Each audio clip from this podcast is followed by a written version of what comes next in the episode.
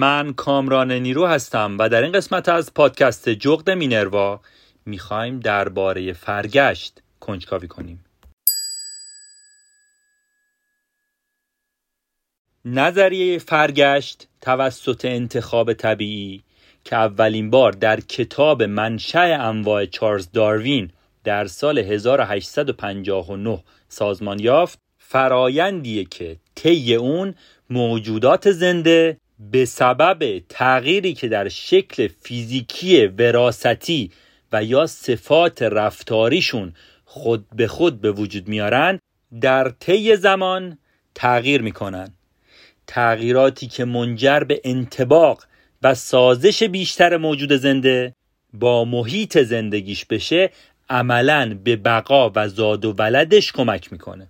فرگشت توسط انتخاب طبیعی یکی از مستحکمترین نظریه های تاریخ علم محسوب میشه که توسط شواهد زیادی از زمینه های علمی مختلف مثل دیرین شناسی، زمین شناسی، ژنتیک و زیست شناسی رشد و پشتیبانی شده.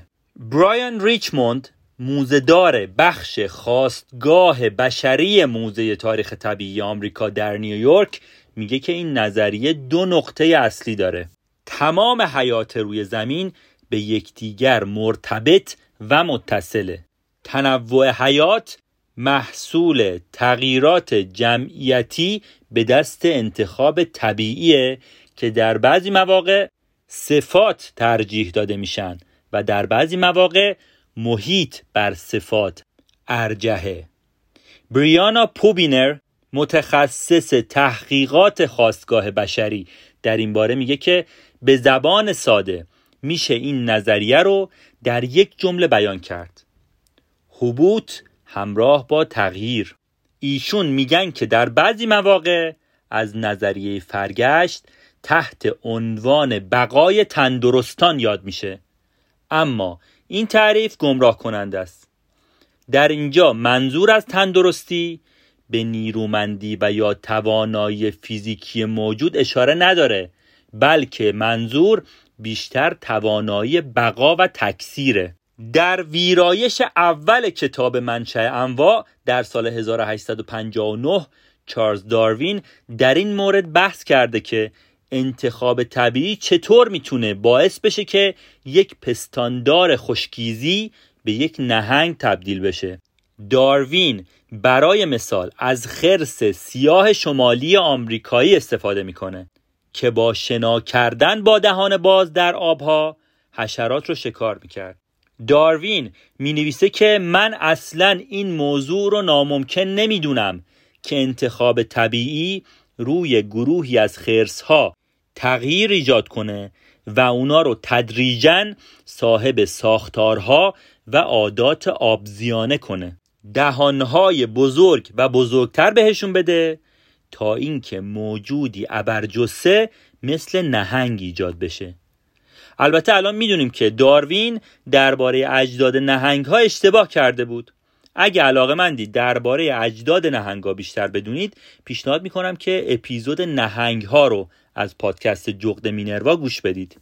فرضیه مطرح شده داروین در اون زمان خیلی باب میل افکار عمومی واقع نشد.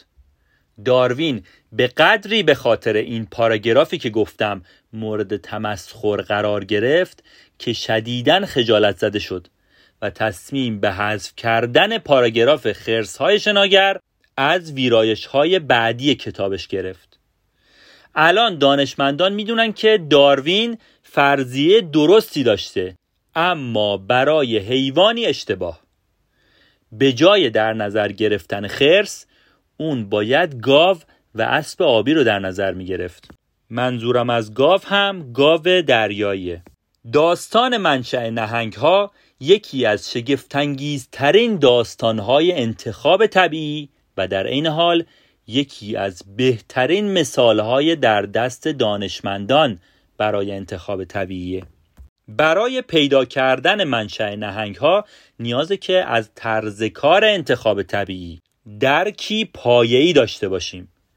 انتخاب طبیعی قادر تا تغییرات کوچکی رو در گونه ها ایجاد کنه که به مرور زمان باعث تغییر رنگ یا اندازه تمام جمعیت اون گونه بعد از گذشت چند نسل بشه.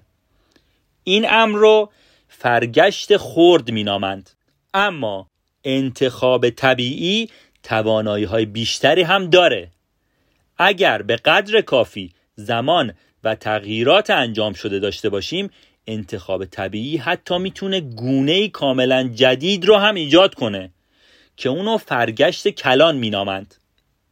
فرگشت کلان توانایی تبدیل دایناسور به پرنده پستاندار آبی خاکی به نهنگ و اجداد میمون ها رو به انسان داره. این مثال هایی که الان زدم کاملا مرتبط بود. امروزه دانشمندان به این نتیجه رسیدن که اجداد پرندگان دایناسورها هستند و اجداد نهنگ یک پستاندار آبی خاکی بوده. بذارید روی مثال نهنگ ها تمرکز کنیم. اگر مسیر فرگشت رو دنبال کنیم و انتخاب طبیعی رو در نظر بگیریم زیستشناسان به این نتیجه رسیدن که گذار نهنگ ها از خشکی به آبها طی مراحلی قابل پیش بینی صورت گرفته. به عنوان مثال فرگشت مجرای تنفسی ممکنه که به این صورت شکل گرفته باشه که تغییرات تصادفی ژنتیکی منجر شده تا حداقل در یکی از نهنگ ها مجرای تنفسی عقبتر و روی سرش قرار بگیره. حیواناتی که این اتفاق براشون بیفته برای سبک زندگی دریایی بسیار مناسبتر بودن. چون که برای تنفس دیگه نیاز نبود تا به طور کامل روی سطح آب بیان. این گونه حیوانات موفقتر بودن و فرزندهای بیشتری هم داشتن. در نسلهای بعدی تغییرات ژنتیکی بیشتری رخ داد و باعث شد مجرای تنفسی این موجودات بیاد و عقبتر و کاملا بالای سرشون قرار بگیره. اجزای دیگه بدن نهنگ ها هم یک سری تغییراتی داشتن. پاهای جلویشون به باله تبدیل شد و پاهای عقبی ناپدید شد. بدناشون ساده تر شد و برای حرکت راحت تر داخل آب یک زائده دم به بدنشون اضافه شد. داروین به علاوه اون چیزایی که گفتم نوعی از انتخاب طبیعی رو شرح داد که به میزان موفقیت موجود در جذب جفت وابسته است. فرایندی که تحت عنوان انتخاب جنسی شناخته شده. پرهای رنگارنگ تاووس و شاخهای گوزن نر هر دو نمونه هایی از صفاتی هستند که تحت این نوع از انتخاب تکامل پیدا کردند. اما داروین اولین و تنها دانشمندی نبود که نظریه فرگشت رو مطرح کرد. زیستشناس فرانسوی ژان باتیست لامارک این فرضیه رو مطرح کرد که یک موجود قادره که صفات اکتسابی خودش رو به فرزنداش منتقل کنه. البته خب طبیعیه که ایشون در اون زمان در بعضی از جزئیات اشتباه کرده بود. حدوداً در زمان داروین زیستشناس انگلیسی آلفرد راسل والاس هم مستقلا نظریه فرگشت توسط انتخاب طبیعی رو معرفی کرده بود. پوبینر میگه که در زمان داروین کسی چیزی از ژنتیک نمی‌دونست. ایشون میگه که داروین قادر به دیدن الگوها بود اما از مکانیزم پشت پرده بیخبر بود. بعد از آشکار شدن طرز کار ژنها و اینکه ژنها چگونه خصوصیات رفتاری و زیستی رو حمل می‌کنن و اون ویژگی ها رو از والد به فرزندان منتقل می‌کنن الحاق نظریه داروین و ژنتیک تحت عنوان سنتز فرگشتی مدرن مطرح شد. تغییرات فیزیکی و رفتاری که وقوع انتخاب طبیعی رو ممکن می‌کنه در سطوح دی ای و ژنها رخ میده. این گونه تغییرات رو جهش مینامند. پوبینر میگه که جهش ها ابزار دم دست و لازمی هستند که فرگشت توسط اونا دست به عمل می‌زنه. جهش می‌تونه توسط خطاهای تصادفی در رونوشت یا بازسازی دی ای رخ بده. ممکنه که در صورت آسیب شیمیایی و یا تابش ماده پرتوزا هم جهش رخ بده. در اکثر موارد جهش ها یا مزرن یا طبیعی. اما در موارد نادر جهش می‌تونه به سود موجود باشه. در این صورت پدیدار شدن این خصوصیات در نسل بعدی شایع و می‌تونه در جمعیت اونگونه پخش بشه. به این صورته که انتخاب طبیعی فرایند فرگشت رو هدایت می‌کنه. جهش های خوب و مفید و نگه میداره و جهش های بد و مضر رو پس می‌زنه. پوبینر میگه که جهش ها تصادفی هستند اما انتخابشون تصادفی نیست. ایشون میگه که با این وجود انتخاب طبیعی تنها مکانیزم برای تکامل موجودات نیست. به عنوان مثال ممکنه که ژنها با مهاجرت از جمعیتی به جمعیت دیگه منتقل بشن. این پدیده به پدیده شارش ژن یا جریان ژن معروفه. همچنین تعداد دفعاتی که یک ژن می‌تونه تغییرات تصادفی ایجاد کنه؟ به رانش ژن معروفه. اگرچه دانشمندان موفق به پیش بینی شکل ظاهری نهنگ های اولیه شدن اما نتونستن برای اثبات گفته هاشون مدارک فسیلی بیارن. بعضی ها نبود فسیل رو گواهی بر عدم رخ دادن فرگشت دونستن. اونا دست به تمسخر فرضیاتی مانند وجود نهنگ راه رونده زدن.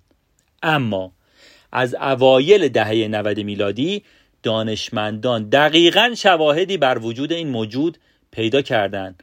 یعنی نهنگی که راه می‌رفته. این قطعه مهم که بر این ادعا گواهی می‌داد در سال 1994 کشف شد. وقتی که دیرین شناسان تونستن فسیل قسمت های باقی مونده آمبولوستوس رو کشف کنند حیوانی که اسمش دقیقا به معنی نهنگ راهروشناگره دست های جلوی بدنش انگشت و سمهای کوچیکی داشت. اما پاهای عقبیش از نظر جسه بزرگ بودند پاهاش به طرز آشکاری برای شنا کردن مناسب بود. اما اون همچنین می‌تونست به طور ناشیانه روی خشکی هم راه بره مثل خوکهای دریایی. این موجود باستانی در هنگام شنا مثل یک سمور دریایی حرکت می‌کرد. به این صورت که پاهای عقبش رو به سمت عقب پرتاب می‌کرد و دوم و ستون فقراتش رو موجدار حرکت می‌داد. نهنگای امروزی دومشون رو با ضربات محکم افقی در آب حرکت میدن. اما آمبولوستوس ها یک دم شلاق مانند داشتند و برای تأمین بیشتر نیروی رانشی در آب از پاهاشون استفاده می‌کردن ریچموند میگه که در سالهای اخیر گونه های انتقالی و یا لینک های گم شده بیشتر و بیشتر در حال کشف شدن هستند و از تئوری داروین بیشتر از قبل حمایت می‌کنن و بر اون سهه می‌ذارن با وجود تمام مدارک فسیلی ژنتیکی و زمینه های دیگه علوم بعضی از مردم هنوز اعتبار این نظریه رو زیر سوال می‌برند حتی بعضی افراد این نظریه رو محکوم هم می‌کنن. اما دانشمندان درگیر ماجراها و جنجالها نمیشن. پوبینر میگه که بسیاری از مردم عقاید عمیقی دارن و در عین حال فرگشت رو هم میپذیرن. واقعا میشه مصالحه کرد. فرگشت توسط نمونه های بسیاری از تغییرات صورت گرفته در موجودات که منجر به گوناگونی در حیات شده پشتیبانی میشه. ریچموند میگه که اگر کسی واقعا قادر باشه که توضیح بهتری از فرگشت و انتخاب طبیعی پیدا کنه اون شخص داروین جدیدی خواهد بود. این اپیزود رو با یک جمله زیبا از چارلز داروین تموم می‌کنم که خودم شخصا این جمله رو خیلی دوست دارم چارلز داروین میگه که جهالت بیش از دانایی احساس امنیت ایجاد می کند.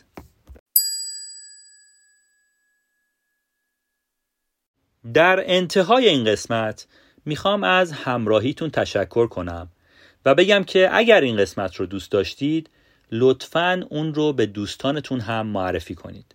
و برامون کامنت بذارید. بیشک این حمایت شما باعث دلگرمی و بهبود کیفیت کار ما میشه. لطفا عبارت پادکست جغد مینروا رو در گوگل جستجو کنید و ما رو در اپ های پادگیر و اینستاگرام دنبال و به دوستانتون معرفی کنید. ممنون از همراهیتون.